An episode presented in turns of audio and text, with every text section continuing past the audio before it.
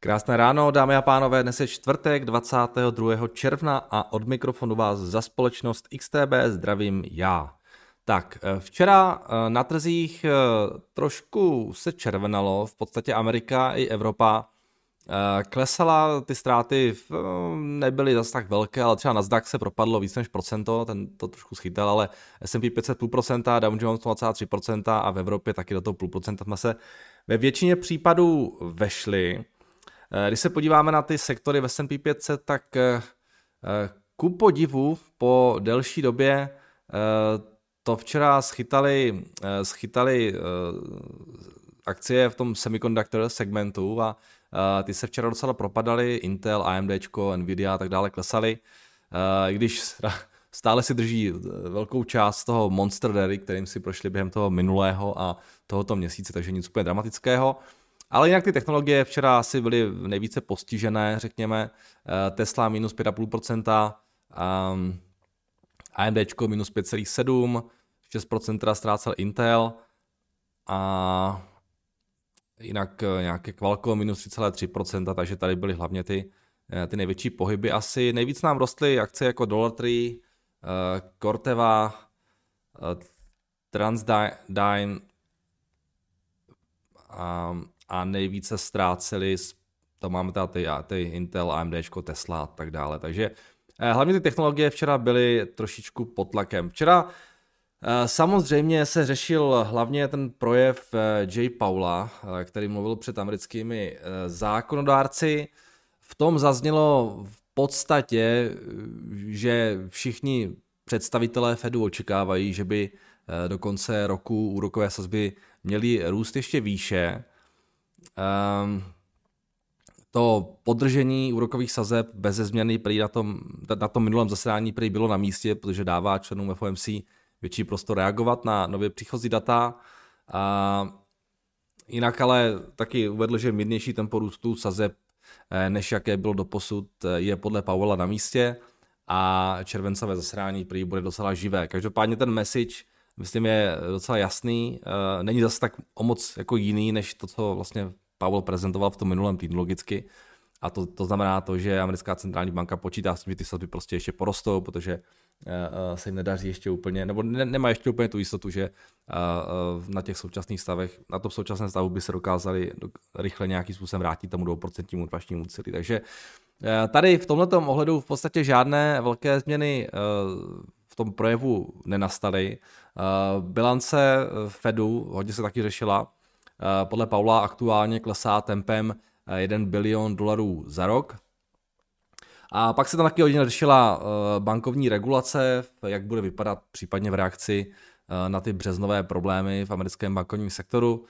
Republikáni nechtějí nějak moc navyšovat ty kapitálové požadavky, aby příliš nezatěžovali chod a profitabilitu hlavně těch hlavně těch menších bank a demokraté zase Fed kritizují eh, za nedostatečný dohled, který tu březnovou krizi který částečně umožnil. Takže tohle byly takové jaké témata, ale jinak eh, jsme se nedočkali nějakého úplně zásadního, eh, nějaké úplně zásadní zprávy, která by měla nějak více s těmi trhy zamávat. Samozřejmě to, že Fed i po tom týdnu pořád chce ty sazby zvyšovat, tak trošku asi negativně, negativní dopad mělo na ty trhy, ale, ale nebylo to úplně nic zásadního. Vidíte, že ta volatilita nebyla moc velká. V podstatě jsme, drž, jsme se drželi v průběhu celé té středeční sánce nějakém bočním trendu. Uh, jinak, eh, když jsem nakousnul tu bankovní regulaci, která se řešila uh, s Paulem, tak se nás uh, narazil jsem na docela zajímavý článek včera na, na Bloombergu, uh, kde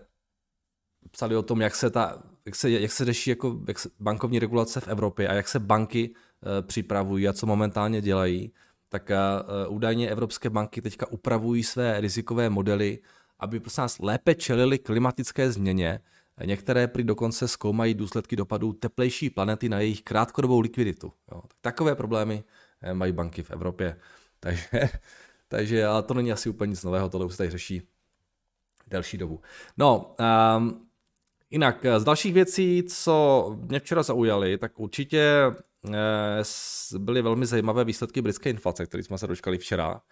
Ta teda docela překvapila, protože eh, meziročně se čekalo, že klesne z 8,7 na 8,4% a nakonec to bylo 8,7%, takže v podstatě zůstalo na té stejné úrovni jako v tom minulém měsíci.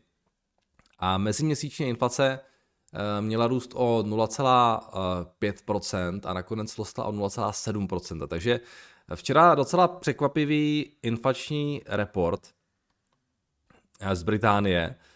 To teda trošku zamávalo s výhledem pro to dnešní zasedání Bank of England. Od té, v podstatě od toho dnešního zasedání trh čekal, že teda zvýší sazby o těch 25 bazických bodů, ale už tady začínají trošku růst i začíná tady trošku růst ty šance, že by to mohlo být o 50 bazických bodů. Ta šance není vysoká, ale určitě vzrostla oproti tomu eh, včerejšku, ještě předtím, než teda inflace byla reportována. A samozřejmě také rostou výhledy pro ten eh, růst sazeb do toho nadcházejícího roku. Jemte si, že v Británii momentálně trh počítá s tím, že do konce letošního roku by Bank of England měla zvýšit sazby až šestkrát. Jo, to je 150 bazických bodů v podstatě někam ke hranici 6%. Jo, vzhledem tomu, jak, ta, jak, ta inflace, jak ta inflace se úplně nechce dolů. Jo, takže Uh, to je docela zajímavá věc, jinak uh, my tady hodně řešíme pořád nějaké ty americké bondy a tak dále, ale když se podíváme na evropské a na hlavně na, na ty britské, tak britský desetiletý výnos uh, včera plus 7,1%, v Británii jsou ty výnosy, teda 7,1 bazického bodu, Británii jsou ty výnosy 4,4%, což je teda více než v Americe, kde jsou 3,7%. A když se podíváte na ty dvouleté britské výnosy, tak ty se momentálně už pohybují na 5%. Um, můžeme si to konec konců dát i do grafu. Um, když si dáme, když si dáme britský dvouletý výnos, tady ten teda momentálně dosahuje těch 5%, a k tomu si hodíme britský desetiletý výnos. To je tohle. Tak eh, jo, to už je docela, docela solidní nárůst. Ty britské dvouleté už jsou dokonce nad tou hranicí, kde se pohybovali nad, nad těmi high vlastně, kde se pohybovali v září loňského roku. Eh, ty desetileté už jsou v podstatě tam. Eh, možná si vzpomenete na ty problémy, které Británie měla s těmi penzijními fondy a tak dále. Jo, bavíme se tady hodně o Americe, o těch jako real estate fondech a o těch nemovitostech, ale Británie tam taky není žádná hitparáda s těmi výnosy. A a jenom za, těch, za, ten poslední, za ty poslední dva měsíce, když se podíváte, tak ty dvouleté výnosy vzrostly z nějakých 4,45 na, uh, ne, kecám, tady mám špatnou osu, z 3,75 na 5, nad 5%. Jo. Takže tohle určitě uh, ně, někdo cítí v Británii a uh, někdo z toho určitě radost nemá, obzvlášť firmy, které se musí nějak krátkodobě financovat. Zatím teda žádné zprávy jako nepřichází, že by to byl nějaký problém, ale dokážu si představit, že by to mohl být problém v nějaké dohledné době, takže uvidíme, uvidíme, co bude přicházet z Británie, jakým způsobem tyhle ty vyšší výnosy se budou podepisovat, ale, ale není to úplně nic příjemného, takže taková, taková připomínka, že to není jenom o Americe, ale samozřejmě ty výnosy rostou i, i e, zbytku světa, taky v Evropě. No, eh, takže Británie včera taky byla docela zajímavá. Jinak, eh, co tam máme dál? Eh, jak jsme tady řešili, jak jsme tady řešili nedávno, jsme se tady bavili o těch maržích Stellantisu, tak včera byl na Bloombergu docela, docela zajímavý článek o tom, že chce Volkswagen trochu přitlačit na to, aby dokázal navýšit své vlastní marže. Problematická je prý hlavně ta EV divize, eh, eh, kde, se marže, kde jsou marže stále nižší než ve výrobě aut na spalovací motory. A údajně chtějí eh, na to jít podle mého názoru docela chytře a vyšší marže prý chtějí dosáhnout tak, že dají větší prostor těm jednotlivým výrobcům v rámci koncernu. Audi, Volkswagen nebo třeba Škodovka, tak dostanou, budou moci hledat sami nějaké cesty, jak osekat náklady a omezit tu nabopnalou korporátní strukturu, která je často brzdou nějakého efektivního řízení společnosti. Takže eh, uvidíme, jestli se jim to podaří. Eh, CEO Volkswagenu včera měl, oni měli nějaký analyst, setkání s analytiky a varoval taky před nástupem těch čínských automobilek, které nutí Volkswagen k efektivnějšímu fungování. Tak eh, uvidíme, jestli se jim to podaří. Každopádně nějaký tlak na to, aby ty marže rostly v tom automobilovém sektoru i v Evropě, zdá se je. Uvidíme. No a potom ještě jedna věc. Eh, pořád teď řešíme ty, eh, to Ameriku a ty vztahy s Čínou, s Indií. Tak ještě něco k návštěvě Blinkna v Číně, která prý měla nastartovat ty vzájemné zlepšování, to vzájemné zlepšování vztahu. Jo? Tak uh, ty lepší vztahy trvaly přesně asi tak dva dny, protože včera Joe Biden na nějaké konferenci v Kalifornii označil čínského prezidenta Xi Jinpinga za diktátora, načež čínské ministerstvo zahraničí okamžitě zorganizovalo tiskovou konferenci, kde, označ, kde označili ty Bidenovy vyjádření za absurdní a extrémně nezodpovědné. Takže tím bych to asi uzavřel a asi jsme zase tam, kde jsme byli. Eh, tak eh, vydržel to, moc dlouho to nevydržel, no. No a to je víceméně všechno k tomu včerejšku. Eh, když se podíváme na to, co nás čeká dnes, tak tak Máme tam teda to zasedání britské centrální banky, které jsme se už bavili, tam teda tak čeká zvýšení o 25 bazických bodů a uvidíme, jestli to dají jednou o těch 25, tak jaký bude ten statement doprovodný. Myslím, že ta inflace se úplně nedaří nějak jako snižovat, takže uh, asi by měli trošku to dát najevo, že, že, že, že, že, že je to nějak jako, že jim to vadí aspoň. Ve Švýcarsku bude taky zase centrální banka, tam mají zvýšit to 25 bazických bodů na 1,75. Uh, máme tam claim v Americe potom ve 14.30 a odpoledne bude mluvit ještě zase Powell. Včera to bylo, musím, Senátu, ten by, ten by to mělo být asi ve sněmovně reprezentantů, nebo, nebo naopak. Ne, tak naopak teď to bude v Senátu. Uh, pak tam máme ještě uh, prodej domů v Americe a zásoby zemního plynu a ropy, takže to je dnešní makro. Futures ráno vypadají následovně, lehce, no více se držíme v Americe i v Evropě. V Evropě trošku klesáme nějakou půl procenta, v Americe se držíme plus minus, takže uh, lehce možná nervózní sánce během toho dnešního rána. Uh, uvidíme, jestli, to, jestli se to přelije také do toho Open i Azie nám dneska klesá nějaký 2%. Pořád nepřichází nějaký ten eh, ekonomický stimul, o kterém se bavili a o kterém se spekulovalo v tom minulém týdnu z Číny, což trošku dostává potlak ty čínské akcie. I dnes ráno teda Hang Seng minus 2%, CSI minus 1,5%. A pojďme se podívat ještě na, na FX, uh, co se tam včera odehrávalo. Eurodolar včera dokázal docela pěkně růst eh, kolem té, no to už bylo předtím, ale bylo to, bylo to v reakci asi na ten, na ten Paulův projev kolem té 16. hodiny. Um, možná trh hodně čekal trošku víc, nedočkal se, takže eurodolar nějaký 1,0980. Libra, uh, ta si úplně nevěděla rady s tou inflací, ten prvotní, ta prvotní reakce byla taková, že Libra posílila, pak zase oslabila, jak se vrátila zpátky.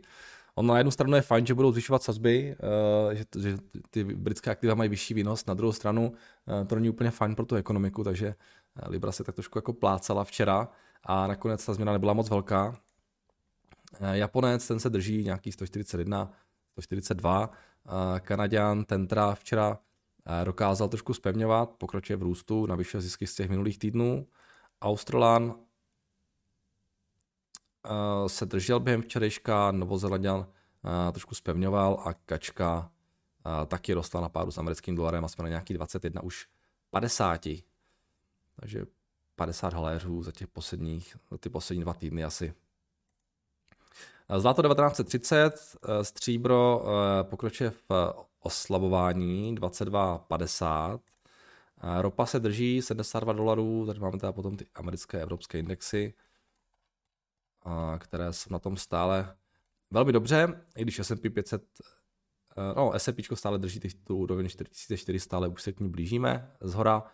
A krypto včera zase někam úplně vylétlo, eh, Bitcoin se je rázem dostal na 30 tisíc eh, dolarů za kus. Um, pořád nějak ty zprávy, hodně toho BlackRocku, ETF a tak dále, tomu zdá, se docela pomáhají. Takže Bitcoin zpátky na 30 tisíc, uvidíme, jak dlouho se tam ohřeje. Eh, už jsme tam byli v tom dubnu, ale nakonec jsme tam dlouho nevydrželi, tak eh, uvidíme.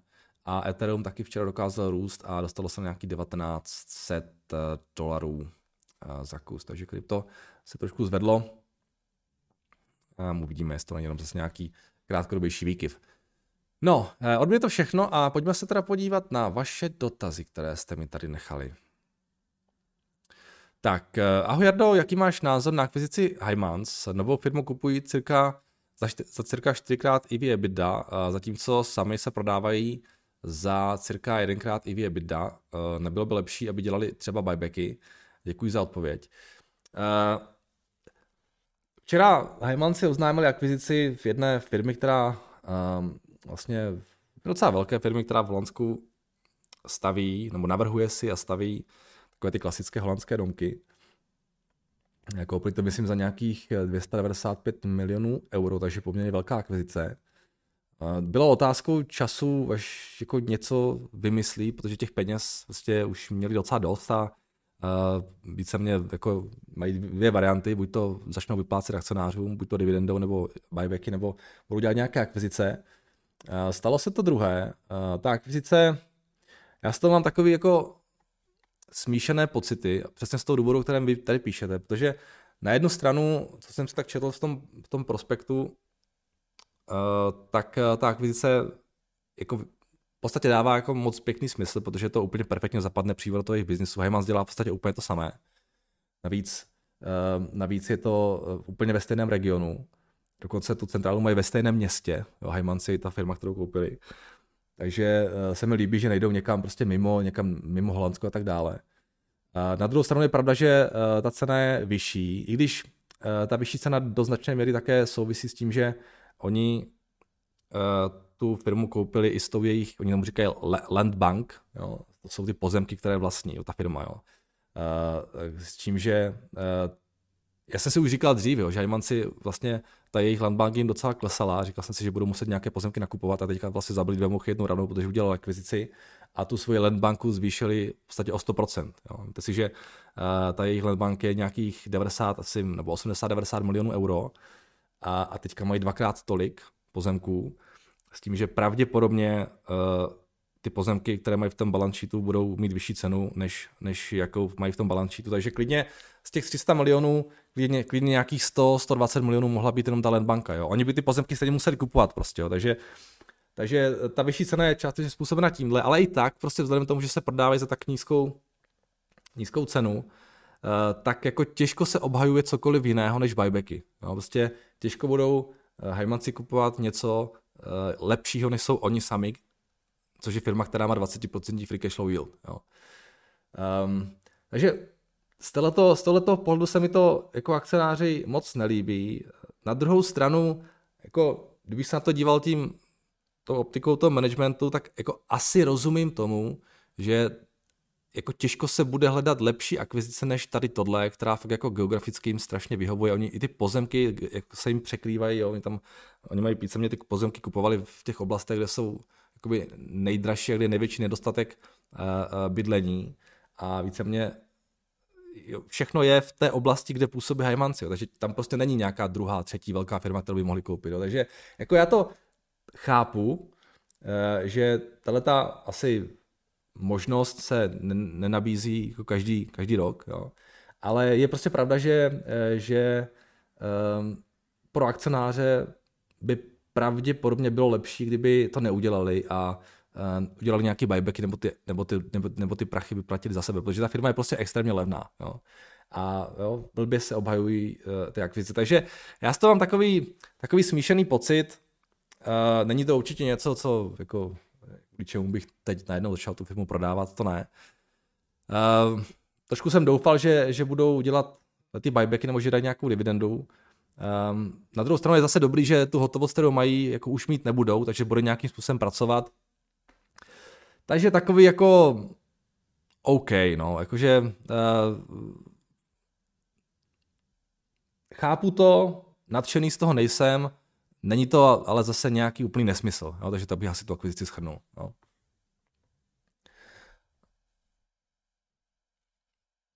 Kdyby to byla menší firma, eh, bylo by to možná lepší, ale prostě oni jsou, jo, oni zase na druhou stranu teďka, teďka budou díky tomu prostě druhou největší firmou v Holandsku, co se týče toho, těch, těch majet, toho majetku těch pozemků. Jo. Uh, ta firma, kterou koupili, tak ona, oni dělají nějaký 1200, 1200 domů ročně, uh, navrhují ale sami si staví jenom nějakých 600-700, oni mají nějaké vlastní fabriky a vlastně výrobu dřeva a tak dále.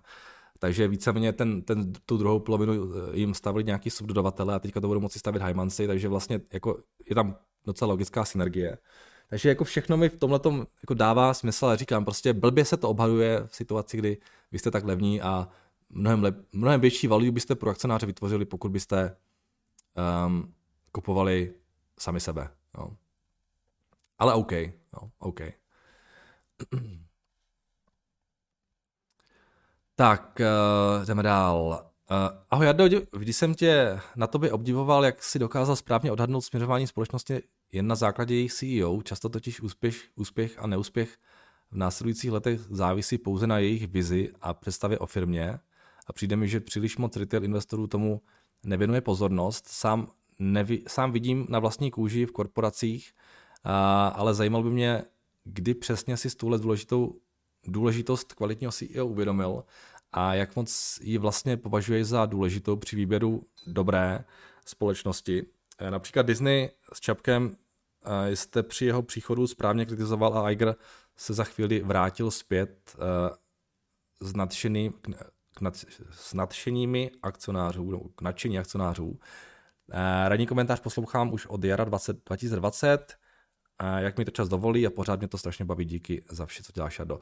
A děkuji moc, jste hodný, že mě tak jako chválíte, ale samozřejmě tohle třeba byl dobrý kol, ale taky jsem měl spoustu špatných, takže jako to není tak jako skvělé.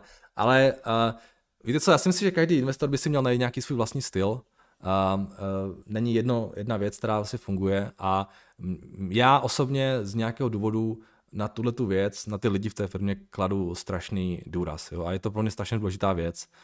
A Um, jak chcete poznat, jestli někdo dobrý nebo špatný CEO? To prostě uh, musíte tak nějak se snažit sám odhadnout. Na to není žádná příručka, jo, že když splňuje tohle všechno, tak je to dobrý CEO. A, a vtip je v tom, že je spousta CEO, kteří jsou úplně jiní a každý ten typ může být jako dobrý. Jo. Um, třeba strašně baví číst knížky uh, o vlastně různých firmách, jak vznikaly a jak, jak jo, teď jsem to četl třeba to Mariota, četl jsem David, četl jsem Julie Packard, jo, Amazon a prostě další knížky. A baví mě to prostě číst do těch společnostech, jak vznikají a jak, jak, jaký byl ten příběh těch firm a vlastně jako čím víc se v tom hrabu, tak tím víc vidím, že není nějaký úplně eh, jeden správný CEO. Jo. Všechno, co mají ty CEO společné, je tím, že jsou jako to, ty, ty dobří CEO, tak to je to, že jsou totálně posedlí uh, tím biznisem. Jo. Ale potom najdete v těch skvělých CEO jako skvělé lidi, kteří ty lidi inspirují a, a, vlastně, jo, a pak tam najdete úplně jako lidi, kteří eh, tam na všechny řvou, prostě jako, jsou trošku jako takový trolové, jo, a, a, a nejsou ani někdy kolikrát úplně moc jako čestní, řekl bych, ale prostě mají tu posedlost s tou firmou, takže jo, není jeden jako správný model, řekněme. Jo, není, jo, spousta těch, těch lidí je různých, a, a, ale vždycky musí být nějak tou firmou jako posedlý a musí mít musí tím prostě strašně žít. Jo. Proto já mám rád CEO, kteří jsou částečně i majitelé těch firm. Jo. Um, a je to prostě pro mě strašně důležité. A nejenom CEO, ale i ostatní lidi v té firmě. Jo. Často, často je zajímavé podívat se i na ty další lidi, kteří v té firmě se pohybují. Jo. Ale zase na druhou stranu, i když tam máte ty skvělé lidi, tak to pořád neznamená nutně, že ta firma musí uspět. Jo? Protože občas prostě jo, se stanou nějaké věci, které neočekáváte. Občas vás někdo disruptne a ať jste jak jste skvělí, tak, eh, tak prostě máte smůlu. Jo? Takže je, je, to jenom taková věc, kterou, která mě hodně zajímá, kterou chci mít jakoby na své straně, um, ale pořád to není záruka toho, že ta investice bude úspěšná, anebo že, bude nad, že, bude, že vám bude vydělávat nadprůměrně jo, oproti třeba S&P 500, protože vždycky taky záleží na té ceně, za kterou to kupujete tu společnost. Jo. A záleží na spoustě faktorů, ale pro mě je to důležitá věc, když jsem si to nějak začal jako věnovat, já, já vlastně ani nevím, vždycky jsem tomu tak nějak inklinoval, si myslím, ale mám pocit, že poslední dobou čím dál tím víc. Um, takže vždycky, když vidím nějakou firmu, kterou vede zakladatel, tak, tak mě to zajímá mnohem víc, než když ji vede nějaký vlastně člověk, který no, tam nemá nějaký velký podíl a je to prostě takový jako korporát. Ale i tyhle ti lidi můžou být často dobří, jo, ale prostě musí, musí mít něco, něco, co mě zaujme, něco, co, jo, jo, co proč, proč, proč se budu chtít toto zajímat víc. Často je taky zajímavé sledovat, jakým způsobem ten, ten majitel, který tu firmu vlastní a odchází z ní, tak kdo jde po něm. Jo? A zase, někdy, někdy právě konec toho majitele té firmě znamená vlastně velký problém, jo?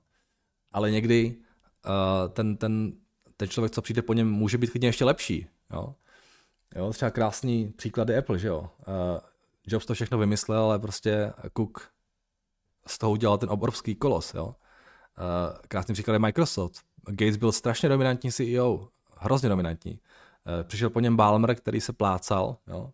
No pak to vzal na Dela a najednou zase ta firma prostě explodovala, jo. Um, čím to je? No, prý v Microsoftu, prý Microsoft byla firma za Balmera, kde se všichni nesnášeli, jo. A za Nadely všichni spolupracují. Prostě změnil ten člověk, je hrozně důležitý, změnil kulturu v té firmě. Jo. Změnil kulturu a ta kultura ve finále není to, nebo není, ta, není tím jediným faktorem, který samozřejmě přispívá k tomu, jo, je tam spoustu dobrých rozhodnutí, Azure a tak dále, ale je, ta kultura je hrozně důležitá prostě, jo. Jo, teď máme, eh, teď odešel Bezos a je, místo něho Andy Jesse. Jo. Já jsem na něho strašně zvědavý, jakým způsobem to zvládne. Jo, podle mě je to velmi dobrá volba. On tam vyrostl, uh, založil AWS, je to takový ten Amazonian v tom pravém slova smyslu, ale uvidíme, jak, jak bude úspěšný. Jo. Takže tohle mě strašně baví jako sledovat a přemýšlet nad tím, mimo i ty samotné jako business věci. Jo. A je podle mě důležité, aby v té firmě prostě byla, byla dobrá kultura, aby to nebyl takový ten, ten hrozný korporát, který se pomalu pohybuje a ve kterém se všechno schvaluje prostě strašně dlouho. Jo. Um, a když mám pocit, že nějaká firma se stává tímhletím kolosem, tak většinou nemám úplně zájem. Jako, jo. I když je to v jistém smyslu nevyhnutelné u těch velkých společností, ale, ale pořád je dobré, když, když jsou trošku jako nimble a jsou pořád jako aspoň duchem tou menší firmou. Tak, jdeme dál. Uh, ahoj Jardo, ještě k té Heimans akvizici. Nabourává to tvou myšlenku ohledně budu rád, když budou dělat uh, to, co dělají, budou dál dělat to, co dělají. Uh, tímhle se od téhle teze minimálně trochu odpoutávají a začínají expandovat. Zhorší svou balance sheet, zřejmě trochu přeplácí v porovnání se svými multiply, nakupují relativně draze, na druhou stranu můžou si to dovolit a kdy jindy udělat tenhle krok, než když je prý útlum v trhu s bydlením. Uh, tak tohle ani jako úplně moc tu moji tezi nemění, ne, protože, jak, jak říkám, ta akvizice strašně zapadá. Jo? To je fakt jako stejný biznis ve stejném regionu, Navíc oni chtěli nakupovat, oni by stejně museli kupovat ty pozemky, takže teďka prostě zabili dvě bouchy jednou ranou, protože nakupili spoustu pozemků plus ten biznis. Takže jako tohle je v pohodě. Co by mi jako vadilo, tak kdyby šli někam úplně jinam, nebo do jiného státu. Jo? To by mi dost vadilo, kdyby byli v jiném státu. Mně se líbí, že se soustředí pouze na Holandsko, že ho znají prostě a že, eh, že, jsou, že jsou tady. Jo? Takže tohle je v pohodě. Eh, já jsem čekal, že něco dělat budou, že něco s těma prachama budou muset vymyslet.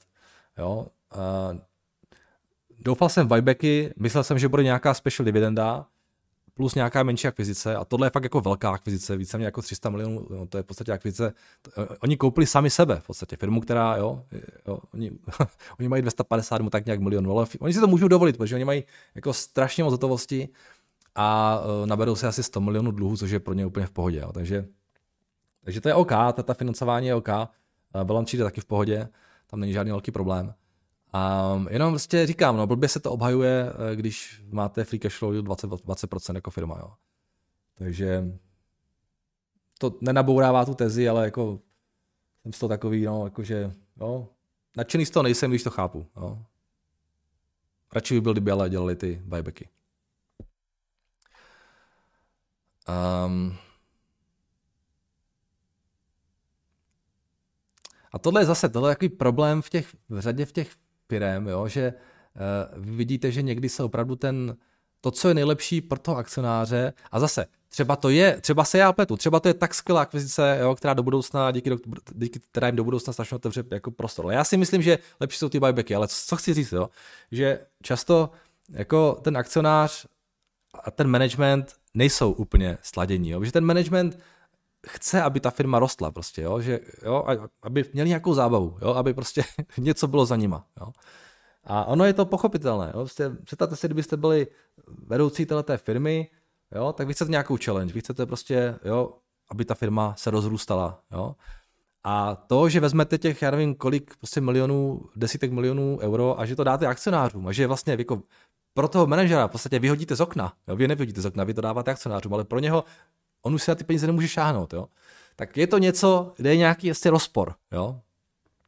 A vždycky je super, když máte člověka v tom biznise, který tomuhle tomu rozporu rozumí a který ho vnímá. Tohle třeba je v tom, v tom RCI Hospitality. Ten chlapík, co to vede, to je zároveň majitel, on si přečetl tu knížku Outsiders a tak dále a on je jako strašně motivovaný tady tím jako správně alokovat kapitál. A to, to je super. To je docela vzácné a takového člověka chcete. Jo? Ale říkám, je to docela vzácné a většinou ten management, i když je třeba dobrý, dělá dobré, dobré rozhodnutí, tak často uh, preferuje jakoby tu firmu a ten růst na úkor toho akcionáře, jo? což tady podle mě trošku je. A mám jim to trošku za zlé, ale zase jako říkám, ta akvizice podle mě je docela dobrá. Kdyby byly dražší a kdyby ten free cash yield byl nižší, tak ok, no, vlastně, ale ho to tak je, no, tak jo. Nezblázním se. Není vždycky podle mého, mého, mých představ všechno. To jsi zvykl. Mně se nikdo neptal. co nikdo mi nezavolal. Škoda. Bych jim to vysvětlil. tak, eh, jdeme dál.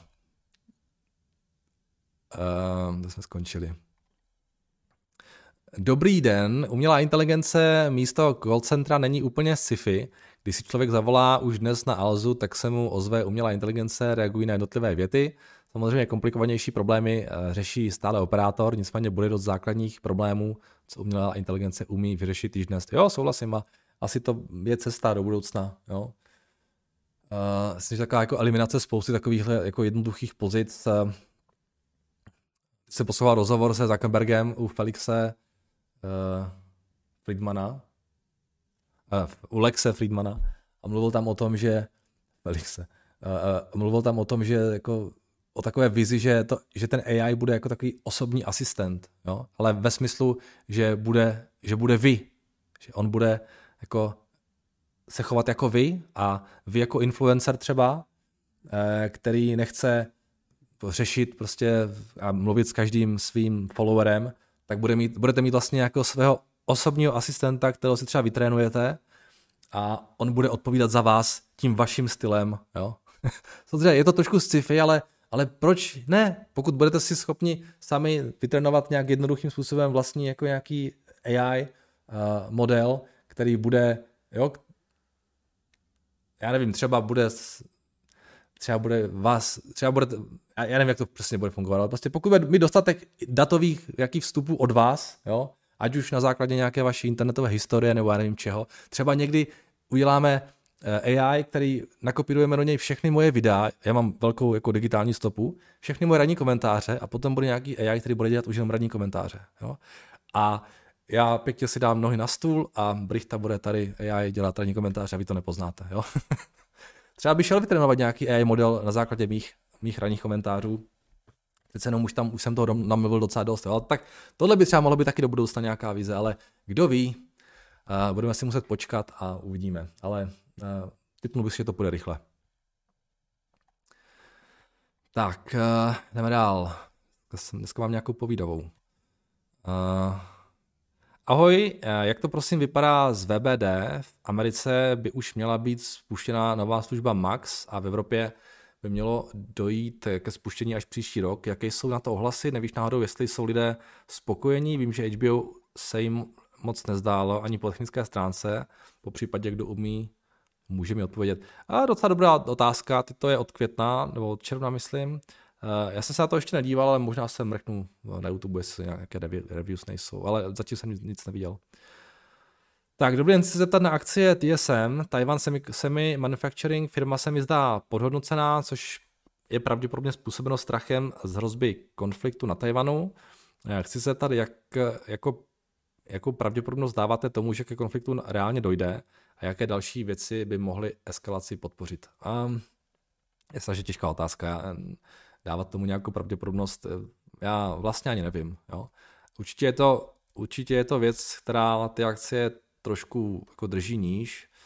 Eh, je tam nějaké rizikové premium spojené právě s touhletou možností, která nad nimi visí vlastně už roky, dlouhou dobu.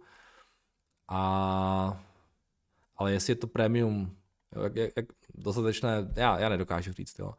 Co se týče té evaluace, tak eh, Oni se prodávají za, oni viděli nějakých 30, 33 miliard, eh, letos by to mělo být nějaký 26, uh, příští rok nějaký zase 30 miliard, to znamená multiple, ten vypadá docela pěkně, nějaký 14. A v, kdyby to byla americká firma, tak ten multiple bude určitě vyšší, jo, s tím souhlasím. Jo. Ale říkám, nedokážu jako odhadnout. Jo. Já si myslím, že Dovedete si představit, jaký by to byl průšvih, kdyby fakt ti Číňani napadli Tajván a to ty si zavřelo. Vlastně, jo. Tohle je, tohle je obrovské riziko pro firmy, jako je třeba Apple, jo. Uh, nebo třeba Nvidia, které jsou fakt na nich závislí. Um, to by byl to by, byl, to by byl dobrý chaos ve světě kdyby to fakt ti leti museli zavřít kvůli té invazi, takže to by, byla, to by byl šok. A zatřás to by to s celým tím technologickým sektorem, no, ale říkám, jako nedokážu si představit, prav... ne, nevím, jaká je pravděpodobnost, ale byla by to teda pořádná, pořádná řacha.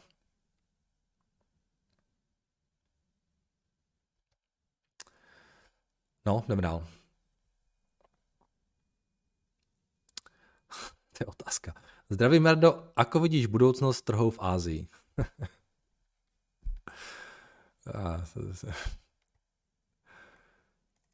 Jako jednodušší otázku byste neměl pro mě? Dobré ráno, eh, přeji, mohl bys se s Jardo, prosím, do Bloombergu podívat na Dino.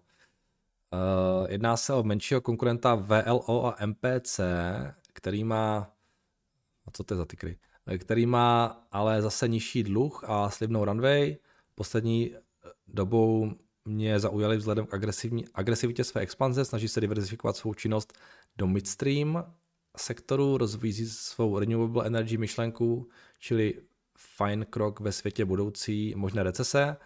Eh, svoje rafinerie a čerpací stanice mají zatím jen v osmi US státech a podnikají kroky k expanzi v tomto směru. Na první pohled by se mohlo zdát, že trochu tlačí na pilu, ale na druhý pohled eh, mi to přijde, eh, že si to mohou dovolit a nedělají to zrovna špatně. Oproti svým pírům mají lehce nižší multiply i zadlužení, přijde ti to za tuto cenu jako dobrý kauf, vidíš nějaký red flag, osobně mám portfolio MPC a uvažuji, že bych snad switchnul právě na Dino. Já vůbec nevím, co to je za firmu. Ok, nějaký asi HF Sinclair Corp, neznám. A co to je to MPC? Jo, to je maraton, OK. Tak jestli to je podobné jako maraton, tak už se asi chytám. Když tak mi napište radši, místo těch speakerů mi radši pište ty názvy. Ale říkám, neznám úplně moc, takže když se podíváme teda Dino, HF Sinclair Corp, 8 miliard market cap, uh, 38 miliard tržby, net income nějaký 3, co oni teda dělají? Oni dělají midstream hlavně, nebo, nebo nějaké rafinerky, nebo Rafinerka, transport, jasně.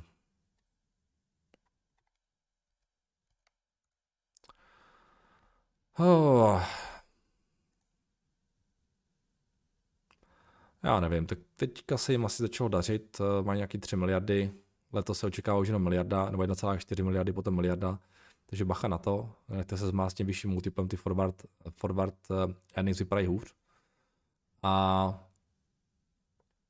Bavíme se o nějakém 11, 11 násobku na tom EVčku, na tom roce 24. Je to moc, je to málo? Nevím. Jo, ty, ty rafinerie není úplně něco, co by mě nějak uh, moc uh, zajímalo. Je to komoditní biznis. Ne, nevím, k té firmě něco by, jako, jak by se odlišovali od těch ostatních, takže nedokážu to nějak úplně hodnotit.